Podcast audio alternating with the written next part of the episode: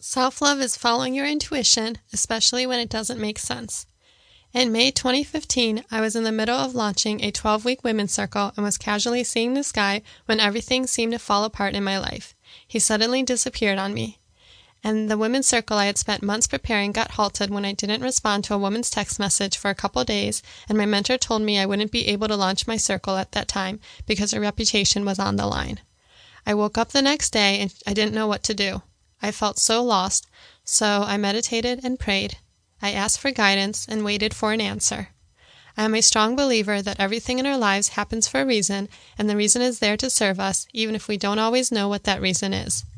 I kept meditating and praying until I got the most unusual guidance. I was told to go to Bali. I questioned it at first because I didn't know where Bali was, but I knew it was far away. I asked my guides if they were sure since it's so far, and they said yes.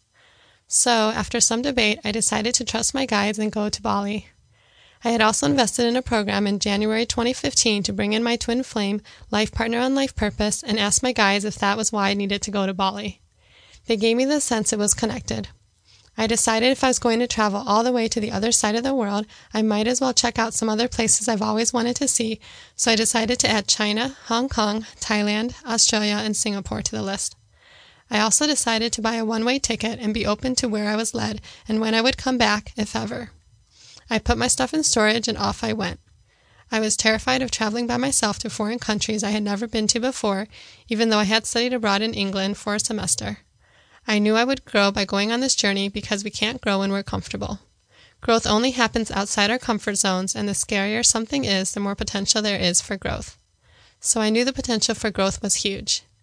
I learned a lot during the three months I was gone.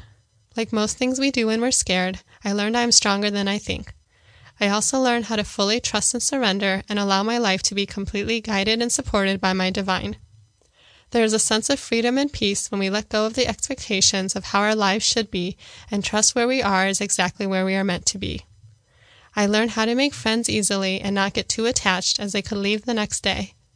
I also learned how to really live in the present and appreciate every moment.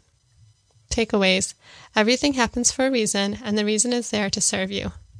Growth only happens outside of our comfort zones, and the scarier something is, the more potential there is for growth. There is a sense of freedom and peace when we let go of the expectations of how our lives should be and trust where we are is exactly where we are meant to be.